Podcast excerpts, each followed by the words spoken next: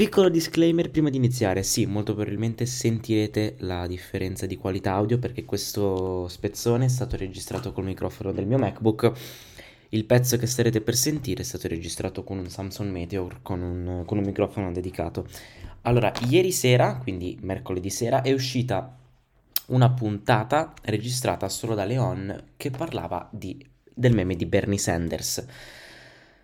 Oggi parleremo della crisi di governo che attualmente c'è in Italia, quindi nulla a che vedere sulla giornata della memoria che purtroppo non siamo riusciti a portare per problemi organizzativi. Questa settimana è stato un po' un casino far uscire, far uscire le puntate, quindi pens- spero che apprezziate il sacrificio. Nulla, vi lascio, vi lascio la nostra amatissima crisi di governo. Ma salve a tutti, belli e brutti, ma soprattutto brutti, vittima di body shaming. Se non si fosse notato, non so fare le intro, mannaggia a me. Con voi a tenervi compagnia questo freddissimo, direi, giovedì 28 gennaio 2021. Il vostro Mattia Veroni in compagnia di Leon Rosamilia, che purtroppo a causa di discordanze negli orari di registrazione mi dovrà raggiungere in seguito. Oggi ovviamente non potevamo esimerci dal non portare la giornata della memoria e la crisi eh, politica che in questo momento sta eh, imperversando in Italia.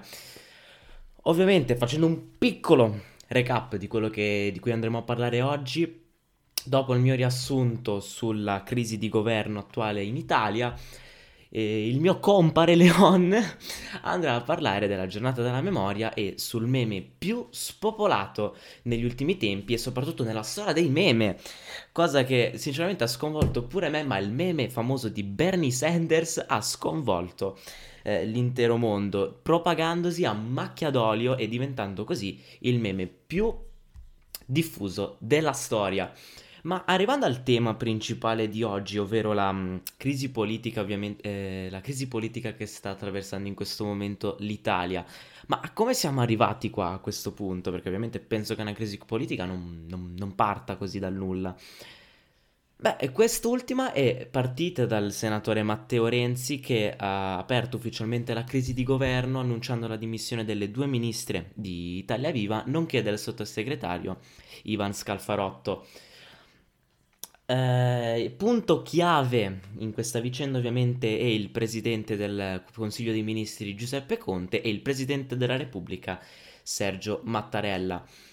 Lunedì il presidente Conte ha annunciato che martedì uh, si dimetterà, infatti il presidente Conte si è dimesso ed è salito al Quirinale infatti martedì mattina per annunciare le dimissioni. Ieri pomeriggio, quindi mercoledì, sono partite le consultazioni tra eh, Sergio Mattarella, nonché Presidente della Repubblica, eh, e i principali esponenti dei, dei partiti politici. Quindi, partendo dal punto primo, cosa può succedere adesso in Italia, cosa succederà nell'immediato futuro e come mai Salvini e Meloni eh, spingono per andare alle urne? Allora, Salvini e Meloni spingono per andare verso le urne, dato che dai, son- eh, dai recenti sondaggi il centrodestra uscirebbe vittorioso da queste elezioni e costituirebbe quindi la nuova, la nuova maggioranza. Ma passando ora alle conseguenze per l'Italia, a cosa succederà nell'immediato futuro, porto quello che, secondo il funzionamento del sistema politico italiano, eh, quello che succederà nei prossimi giorni. Mattarella, dopo essersi consultato con gli esponenti dei principali partiti, decide di affidare nuovamente l'incarico a Giuseppe Conte, quindi si può aprire la strada a un nuovo Conte Ter e il paese sarà governato dall'attuale maggioranza più i cosiddetti costruttori o responsabili che possono costituire alcuni fuoriusciti da Italia Viva, oppure ci potrebbero essere eh, alcuni deputati di Forza Italia. Nella seconda ipotesi eh, ci può essere un mandato esplorativo, quindi Mattarella decide di affidare a un membro di alta carica istituzionale, come per esempio eh, il Presidente del Senato o della Camera dei Deputati, eh, l'incarico di risolvere la crisi. Terza opzione è un governo tecnico, lo stesso che c'è stato anni fa col governo Monti, un governo che è durato un anno appunto perché non si era riuscita a risolvere la crisi di governo.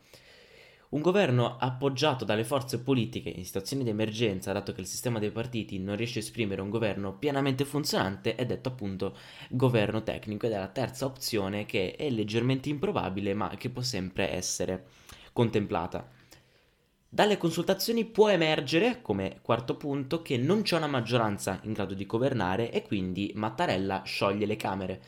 Si va dunque alle urne e il governo Conte bis mantiene il comando fino al giuramento del nuovo esecutivo che, ripeto, allo stato attuale delle cose eh, sare- la maggioranza sarebbe costituita dalla coalizione di Fratelli d'Italia, Lega Nord e Forza Italia.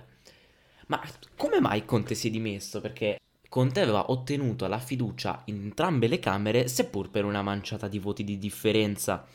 Beh, eh, Giuseppe Conte ha sì incassato la fiducia sia al Senato che alla Camera dei Deputati. Questo purtroppo non è stato sufficiente e il Presidente del Consiglio dei Ministri era cosciente del fatto che il suo governo era un po' indigesto a tutti quanti, quindi la situazione non è andata a risolvere e il Presidente era quindi conscio del fatto che non si poteva governare con una discrepanza di consensi così alta. Quindi, partendo comunque, arrivando invece alle mie considerazioni personali sul uh, presidente del Consiglio dei Ministri Giuseppe Conte, secondo me quest'ultimo è stato un grande presidente, ha saputo gestire la crisi pandemica al meglio ed è riuscito in molti casi ad affermarsi come un uomo di una competenza in ambito politico che nessuno negli ultimi anni è riuscito a equiparare. Basta vedere per esempio le trattative del Recovery Fund. Nessun altro presidente del Consiglio dei Ministri sarebbe riuscito a fare di meglio e questo lo dichiarano giornalisti, lo dichiarano esperti e non lo dichiaro io, semplice appassionato di politica. Esprimo la mia totale presidenza, quindi a, eh, la mia totale solidarietà, chiedo scusa, al presidente mi auguro di poterlo rivedere al comando del, del bel paese, della vicina penisola, poiché lui è il solo che è riuscito veramente a farmi sentire orgoglioso di essere italiano. Passo quindi la linea al compare Rosa Emilia Leon, che oggi eh, parlerà della Shoah, come ho già anticipato in introduzione, e parlerà del meme di Bernie Sanders. Un abbraccio!